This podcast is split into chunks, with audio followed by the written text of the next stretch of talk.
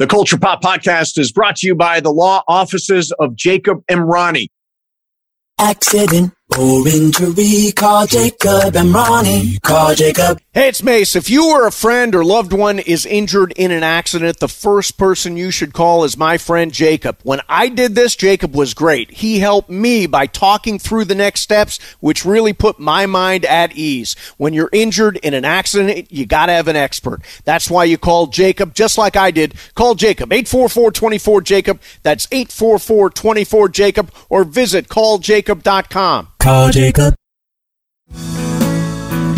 Hey, everybody, welcome to the Culture Pop Podcast. I'm Steve Mason along with Sue Kolinsky. Sue Ballou, what's up? What's up? It's just you and me, man. That's Uh, that's what's up. Yeah, actually, we got a great guest coming up. The actor Paul Sparks, who's got Physical coming up uh, August 2nd on Apple. Love that show. Him and Rose Byrne. Great cast. Rory Scovel, who's been on the show. So Paul is going to join us coming up. In the meantime, so you can see that I'm promoting the Culture Pop podcast by wearing this hoodie. I wore it all day long, even though it's hot outside. Taking one for the team, Steve. Exactly. So here's the deal. We love doing this show. And we love that you're out there and you're listening every week. So we are now officially taking the show to a new level, Sue, a new level. If you follow us on YouTube or on Apple, the more reviews and comments we get, Culture Pop will climb up the charts by some algorithm or something like that. So if you'd like to win a Culture Pop podcast t-shirt, go to Apple, leave us a five star review and a comment about why you like the show. Or if you're on YouTube, subscribe to our YouTube channel and then leave a nice comment, say something nice about us. And after you do it, drop us an email. Mase and Sue at gmail.com. Mase and Sue at gmail.com and say, Hey, I left a five star review. Hey, I left a comment and we will randomly send out some culture pop podcast t-shirts. And by the way, you can also join our culture pop podcast community on Twitter. Just hit the community tabs on Twitter and search for culture pop podcast. We're in there talking movies and TV and everything. Actually, I'll throw something at you right off the top, Sue. All So I- I just put up this poll in the Culture Pop Podcast community on Twitter. Who would you vote for for Best Actor in a Comedy Series at this year's Emmys? So the tough ones to beat: Jason Sudeikis from Ted Lasso, uh, from uh, Barry, Bill Hader, Martin Short for Only Murders in the Building, and Jeremy Allen White for The Bear. Who would you vote for? I would vote for Bill Hader because I think he's been overlooked so many times and he is so good in this show. Not to say that everybody else isn't good. It's a tough category, Really tough. but I think he deserves it. The show is is over and I think that he should be rewarded for his amazing work. So here's what I kind of think is going to happen. This has a way of sorting itself out. So Bill Hader directed every episode of Barry during its final season here. I have a feeling he's going to win Best Director Comedy. That will open the door for either Jeremy Allen White or Jason Sudeikis to win. And I would vote for Jeremy Allen White, who I think has a chance to be just a transcendent. act- When I see him, I think young Pacino. I think young De Niro. He's like an old time movie star just waiting to happen. And The Bear is such a great show. Yeah, I'm not up to speed on the bear, unfortunately. Are you into I, season two yet? I'm not. Oh yeah, you got to jump in there.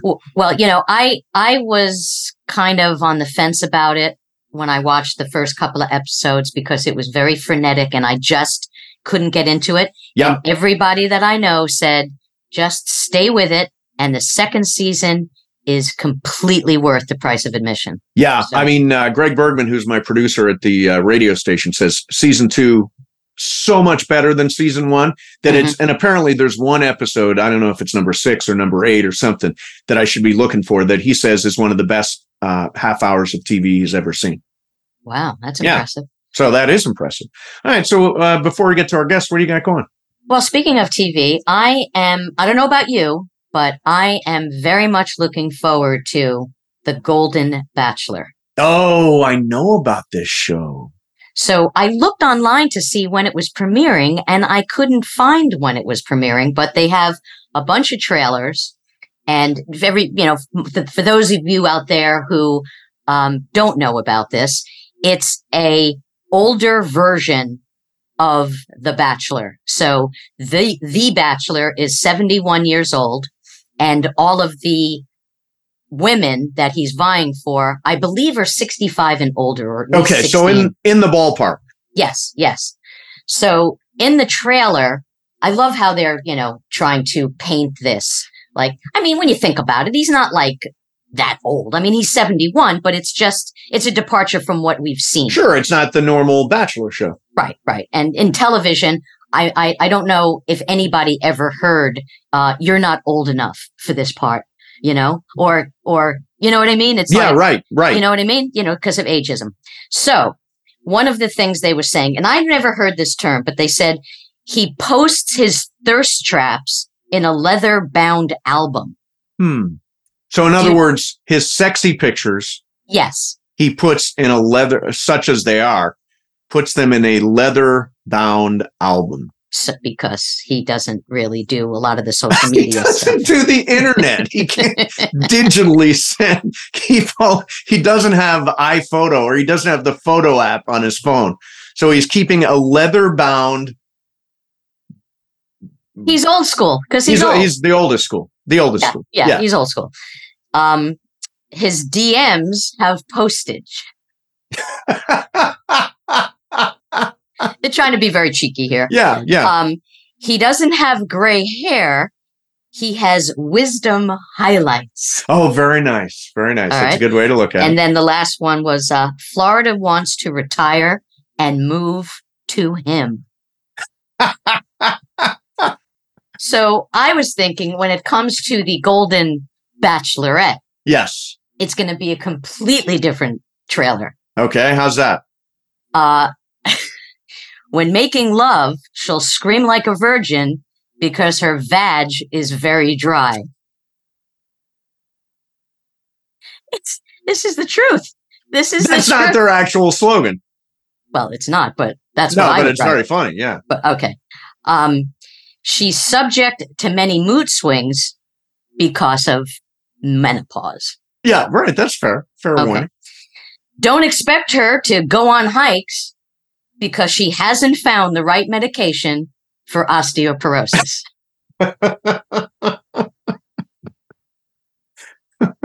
These are the taglines. These are the taglines for the next season when it's The Bachelorette. Nice. Very nice. Well, I would say the show would be more successful if it was called Grandpa Got Laid. Now that I think is a great title. Who doesn't tune in for Grandpa Gets Laid? Um, and the other thing is ABC needs to clear time at four o'clock in the afternoon because that's when the target audience will actually be awake. My parents, uh, my mom and not stepdad Leo go to lunch at like, go to dinner at three. Then four o'clock will be a perfect time for them to watch Golden Bachelor. I love that they also say this will be his final rose. And I'm like, well, I think his final, well, maybe it's going to be his final rose. it might be his final It rose, might be yeah. his final rose because it, his funeral will be very soon after this. Uh, will you actually watch? I'm definitely going to watch. Yeah, I, I'm curious about it. I'm curious about it. I, what I, what I'd love to see is, you know, if if his parents are still alive. I mean, does he bring his potential uh, bachelorette to get approval from his hundred year old parents? Yeah, that's true. That's true. uh, very funny. Do you know? Do you have a premiere date? Can we get the Golden Bachelor on the show? I would love to get the Coming Golden soon Bachelor. to ABC. Let's just say that. Coming soon to ABC. Uh, that's great. I, I'm all for it. I'm all for it. I was going to tell a story, but then I think I shouldn't tell a story because I think it's private and I don't want to reveal any privacies. But it's a hell of a good story. Well, now I want to hear the story. Oh, it's so it's such a great story. It's about older people dating. okay. About my mom and not stepdad Leo. But I, Okay. I don't want to go any further. I'll tell it on an upcoming episode. Oh, After so I this- clear it with So, them. so do we ha- we have a cliffhanger here? yeah, it's a tease. Uh, it will be on an upcoming episode as soon as I get clearance from not stepdad Leo and my mom to be able to tell the story on the podcast they don't listen to. Which irritates me to no Well, end. I know I know two people who aren't getting a T-shirt. exactly, exactly. All right, here we go. Our guest today, uh, has appeared on shows like Boardwalk Empire and House of Cards and The Night of with film roles like The Greatest Showman, Parkland, and Mud. He's a five time Drama Desk nominee and he's currently starring in Grey House. It is playing right now at the Lyceum Theater on Broadway. And as I mentioned earlier, his television series Physical returns August 2nd to Apple Plus. Paul Sparks is here. Paul, thank you so much for doing this. My pleasure. So I want to make sure everybody knows that this interview, this conversation is taking place uh, before uh, the strike has actually gone down with the Screen Actors Guild SAG-AFTRA. So Paul's allowed to talk about stuff that we want to talk to him about, which is great, man. Good, because uh, I'm going to clam up after that. Yeah. Excellent. So I am endlessly fascinated. You're on Broadway right now by Broadway life. Like you did two performances yesterday uh, you got another one coming tonight. Before we talk about the the show itself, describe your average day, especially like on a day like yesterday. Yeah, so um, yeah, I, I get up early. I have children, so I get up early in the morning, get them off to camp, uh, mill around a little bit, and then around noon I head over to the theater, and then yeah, we're I'm usually there an hour beforehand, and we do the show. It lasts about two hours. Then I have a couple hours to kill. Go back, just re- rinse and repeat. Yeah, it's, uh, it's uh, I-, I love it. I actually really enjoy uh, eight shows a week. I, I I don't I don't know what it is about it that I that I enjoy because it's not it doesn't to me it doesn't feel like Sisyphean. You know, it's not like you know the same I, it's always different. You know, being in the theater is such a um, unique experience every time you do it, and so I I I love it. But yeah, it's it's it is relentless for sure.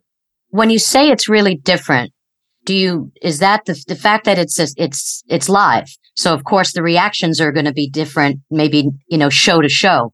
But as far as what you're doing on stage, do you get the opportunity to do different things? Do you can you throw in surprises? I mean, you can you do that? I mean, yes and no. Uh, certainly, there is a there's a structure there. The show has been, you know, we have like they want it to go the same amount of time. They want there are certain aspects of it, you know, that they don't really want to change. But it's impossible uh, for me, at least, to not continue to search and sort of um, try and deepen what it is that that we're doing. I mean, I have realizations all the time. It it, it comes in waves, and so I would reckon that things are quite a bit different now than when we first started. Uh, you know, that said, I mean, maybe it seems big to me the changes, uh, but it may on the you know on the spectrum it may not be that that huge a difference, but uh, it feels different. Yeah. So what an amazing cast! Two-time Tony winner Laurie Metcalf, uh, who I yeah. love and everything, and Tatiana Maslany, who I got to see her do network uh, on on Broadway. I and the word that comes up in reviews because I've read. And by the way, I'm going to be in August and get to see the show, so I'm excited about that. Um, oh, good. The word in in the reviews that popped up several times was terrifying. Now I know you don't want to give away too much of the show, but but what can you say? Um, well, I want to be, I always want to be a little bit careful about what I say, just from the perspective of, I don't know that there's an experience quite like this, you know, for an audience. And I, I think the more that we tell, the the the more it kind of softens that experience uh, for for people. Um, terrifying. It certainly has some moments where people are are jumping and there's some surprises and things like that, which is pretty unique for Broadway. Uh, but it's it's it's actually really funny. it's like a really funny play.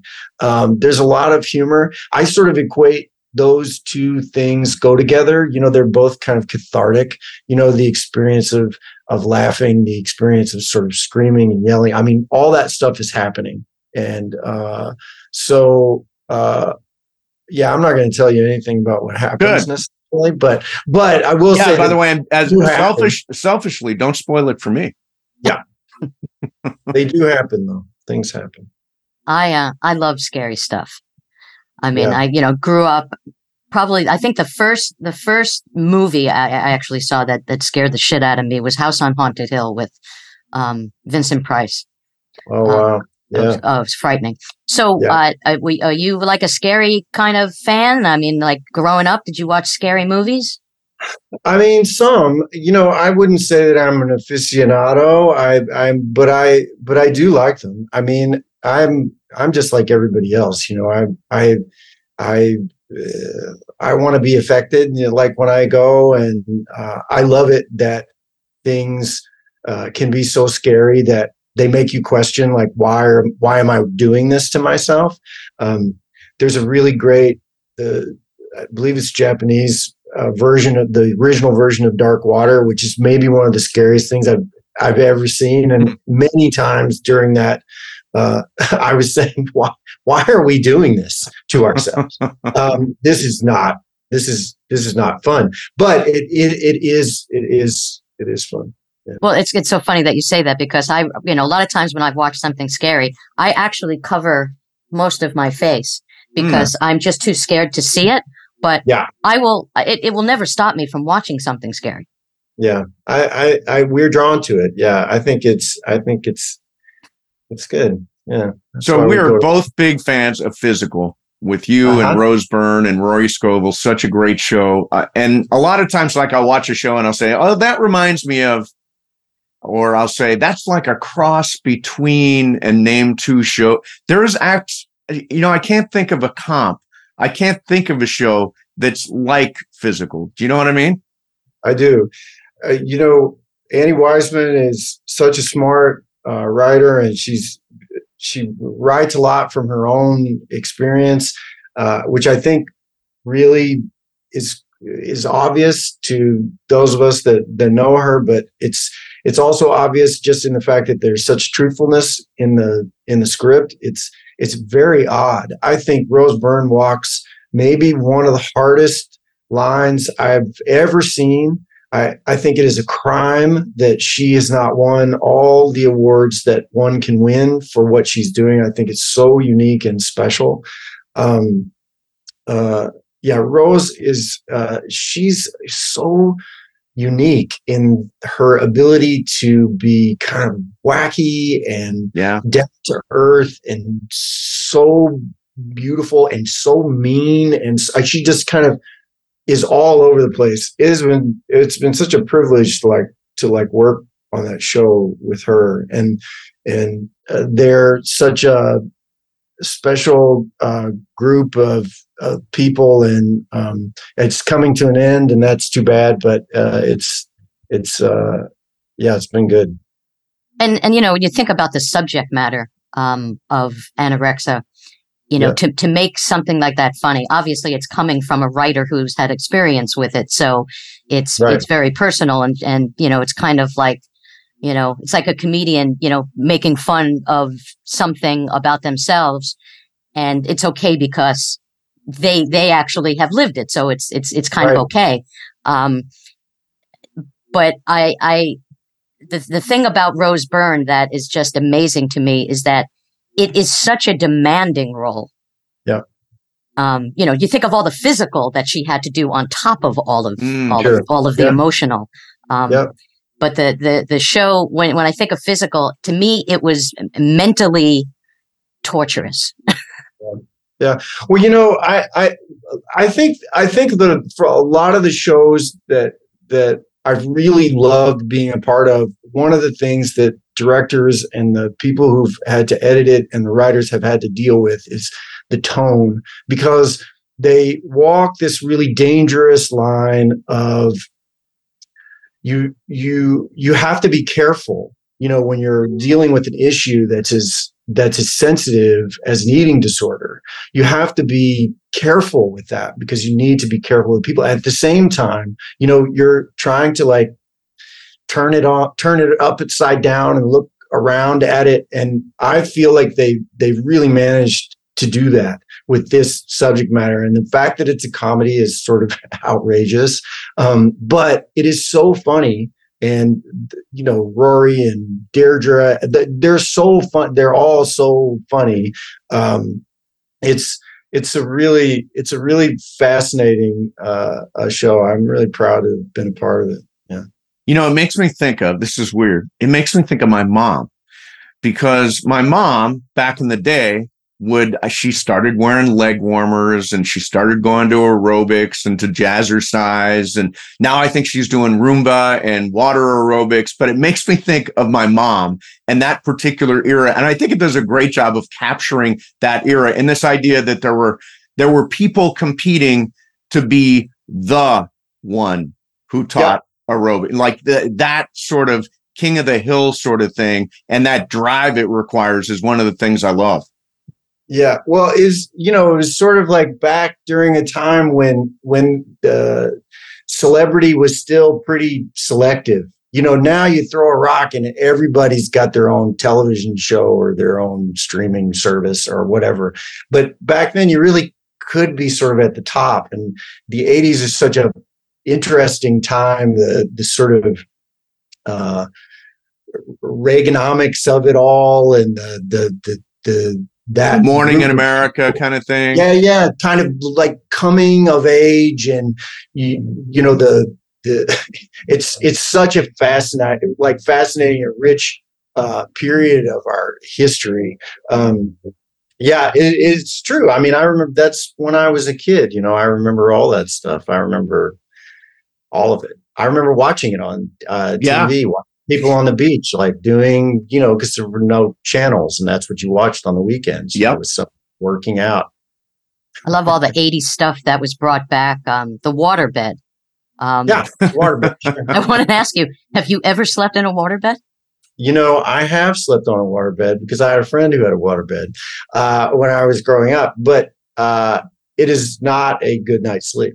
It's no. horrible. Yeah, I had one too. And by the way, it oh. was a dream for me was to get a waterbed at one point, and then it turned out to be the worst thing. It's it's awful. And when they brought that thing in for us to get on, I was reminded of just how terrible it actually is. What a terrible idea. Yeah, bad idea. Bad idea. So I want to switch over to House of Cards because I, you know, I've seen interview. This is actually sad. I've seen interviews with people in politics where they say, yeah, House of Cards is exactly how it is in Washington. Like it cap, and I, I find that discouraging. How about you? Uh, yeah. I mean, I agree. I totally agree. I, I don't have, I haven't rubbed elbows with that many uh, politicians, but uh, it seems to be a, a, a nest of a particular kind of spicery over there in Washington D.C. It is particular and uh, I've been in some pretty unsavory rooms, and uh, uh, I think that that goes on. So your de- your demise, your character's demise, was uh, was was pretty ugly um, and disturbing. I wanted to know, as an actor, um, how far in advance did you know what was going to be the end result of your character? Well, I feel like I probably I feel like I knew a few episodes in advance, you know, so I was probably knew a month out or so that that was the way it was going to go. Um, I don't know that I knew how until like exactly that I was going to be poisoned and and um, underneath having sex with Robin, who would be direct. I didn't know all those details, you know, at the time, but I would learn them probably a week before I was about to do it, maybe a few days uh, yeah, you don't you don't find out. You know, when I was on Boardwalk Empire, everybody always would like hold their breath when a new script was about to come out because Terry Winter was going to call you and tell you that you know this was your episode to die, and so I, I was used to it. And um, but you know they were very they were very good, and it was it was probably time for old Tom to. well, it was kind so, of the, the, the best of times, the worst of times to uh, die, really, you know, really having was. sex with Robin Wright. I guess. Yeah, right. You know, as a person who, you know, sort of remembers Princess Bride as a sort of formative piece, it's like you suddenly find yourself in that situation, and and uh, the world gets quite surreal. Yeah. So I this morning was sort of getting ready for this, and I thought Greatest Showman is like one of my I don't know if I call it a guilty pleasure or not, but I absolutely love uh Greatest Showman and I've now got songs going through my head because I prepared for this thing. Um, do, do you understand why it became, and literally it did become a worldwide phenomenon, sold a lot of albums, sold a lot of music, played uh, in overseas. I mean, did Yeah. you have a sense that this show had a chance or this movie had a chance to do that? Well, you know, it's interesting because when I was first approached, I had made a movie called Thoroughbreds, and this guy Kevin Walsh, who was one of the producers, was was producing that movie. And then I think he even left. I don't think he stayed with it. And Michael was from Australia, and he had no idea the sort of middling sort of celebrity that I was. And so he treated me as if I was really famous. And he like he gave me the full pitch. And the full pitch was this hour and 20 minute thing where they had done, I heard almost all the music. He walked me through the entire show. And when I heard the songs, I, I knew, I said, well, this thing's going to sell a billion copies because the music was so compelling. It was so good. Uh, and he knew, he knew, he knew as well. He said, I'm telling you, if, if you're not convinced just hearing this music that this is not going to be great, then I don't know what to tell you. And look, that show was, I didn't have that much to do, but it was fun to just be on set with Hugh Jackman is a, you know, the nicest person.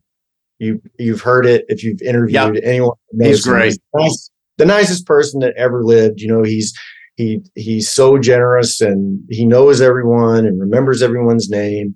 Um, but all of those actors that were around, Michelle Williams, I mean, all of them, I, I'm, I'm such a fan of, of them all. And so it was so nice to just be there and be on a big set and, you know, do big stuff. I don't do that kind of thing very often. I do a lot of small movies. And, uh, so when I get the opportunity, I, I, I, really appreciate it. I don't know that I knew it was going to sell a billion, you know, copies or whatever of, but I'm not surprised. You know, Well, one of the secrets I think to the success, you tell me if my theory's right, is that it's, you know, about this group of performers who are, you know, quote unquote, uh, I hate to use the word, but freaks, uh, Yeah. performers. Um, and I think that a lot of people identify with them because we've all felt like an outsider at some Sure. point. You know what I mean? Yeah. I mean, look, I think that's the the human condition. You know, it's like in order to we all struggle to feel at home in the world. You know, that's like our I think that's what everybody's trying to do. It's like how how do I feel at home in the world? And what's implicit in that sort of question of oneself is the fact that you feel not at home in the world a lot. That a lot of people feel left out they feel apart they feel other than you know what's really going on. And i think that's that's a that's a human trait. And so yeah i think the movie really like speaks to that. It really looks at the ways in which we feel other and we're we're we're not you know and people are not. And uh, we all kind of feel that way. And uh, it's nice. It's a nice message you know One of my uh, favorite characters that you played was Mickey Doyle in uh, Boardwalk Empire. Oh man, I mean, just this lecherous, you know, rat. Terrible. Um, I want to know, and and and the laugh, the creepy laugh. But Mhm. I and I want to know how that came about, and and if you went through a bunch of laughs to get to that laugh. But what was the character description of this character before you put your ingredients in? Well, he was described in the in the he didn't laugh in the script, and uh, uh, it seemed to me that he was supposed to be somewhat humorous, although maybe slightly less humorous than than I ended up playing him. He was supposed to be quite rotund, which I was not, um, and uh, when I auditioned. I can remember, you know, I sort of just that was just what I when I read it, that's how I felt. This sort of Frost, sort of Bugs Bunny esque, you know, kind of thing was what I decided I was going to do. And what was interesting about it was that I auditioned with that, you know, persona and the laugh and all those things. And I did it two or three times. And then I left. And as I was walking out, Ellen came out and she said, Hey, listen, can you come back and do it again? And uh, I said, Sure. And she said, And this time, just be yourself. Do it as Paul Sparks. I, we, I, I, they want to see just you. And of course, I did it as me. And it was, I'm like a small town kid from Oklahoma. I mean, this is awful. You know, it was just terrible. The scene was awful. And I called, I called my, I called my partner Annie, and I said, "Oh well, I didn't get that after I left, but then I did get it. Hmm. But I didn't know who got it. Did the weird laughy guy get it, or did the me get it who auditioned last? Like I didn't know which person got the part, and uh, no one said anything. And so when I was shooting with Mr. Scorsese uh, on the first day, um, I just decided I was going to do the one I wanted to do, which was the more fun one. And I actually think there's a little bit of him in Mickey Doyle as well, uh, because he came up to me and he and I, I he was kind of like, "Oh, okay, I see what you're doing. I see it. I see it." He goes, "It's it's good." He's like, "He's he's nervous. He's he's." He's nervous, but he's, he's, he's a little crazy. And there was some sort of melding because that guy was also supposed to be from Philadelphia, and I don't know if you know Philadelphia's accent, but that is a particular kind of accent. Oh yeah. Yeah. sort of like, oh no, no, you know, we're not doing the coconut, and when like we're not doing that. But um, yeah, I mean, a lot of that was just my imagination about like what that world was and what it could be, and um, yeah, it was a really lucky thing for me to sort of be introduced into the world of film and television coming from the theater is my starting place because everything after that is like oh well he was also that guy you know oh okay so maybe you know and that's like really worked in my has worked in my my favor Yeah. i think So I have uh, I've lived in LA for 35 years, except for two years where Sue and I were in New York doing a radio show. And I can honestly say New York kind of chewed me up. I went from LA and and the pace to the pace of of New York. Um, and I'm wondering what it was like for you. I mean, you went from Oklahoma to New York, New York. Yeah. So I moved here in 1992, um, and I was, you know, 20 years old, and I had never. My hometown was probably 2,000 people, Hmm. so it was. Ex- there were more people in my blo- in the building I was staying in probably than lived in my town. But I I immediately just loved New York. I mean, granted, initially when I was here, I was working so hard to just pay for things and I was going to school and just trying to like do all that stuff that I'm not sure I looked up and sort of noticed what was going on because I was running so hard. But I always felt a kinship. It always felt like a small town to me. There's a lot of small town people here. There's a lot of there's a lot of people that left you know the place that they were at and they were there and we had a lot of things in common i came from a place where maybe people were a little bit suspicious of people that were different you know that like had different interests or you know wanted to be an actor or whatever and here in new york it was like people kind of celebrated the ways in which everybody was different and i appreciated that i also just I don't know. I like things being on and and moving all the time. I I can be a little reclusive and and private, and and it helps me like be in the be in the world. I like it when things are happening outside Yeah. my Yeah. window. I moved to Brooklyn and was like, oh, this is way too suburban for me. Like I need to be, I need to be in I need to be in Manhattan where things are things are moving around. Yeah, so I love it. Although LA is nice. Get a LA is nice, man. The pace is pace is nice. I think my problem was I went from LA to New York instead of from New York to LA. Right. Right.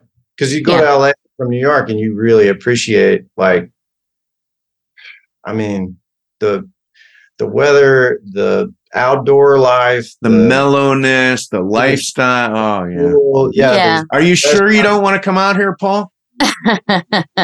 Yes. Well, Yeah. you know, we we also, you know, we're doing morning radio. We were up at three thirty in the morning. Um, you know, it was such an isolated lifestyle too. You know, you didn't really Right. go out at night because you had to get up so early. You know, I I you know took naps at you know ten o'clock. You know, ten, 10 o'clock in the morning to like four.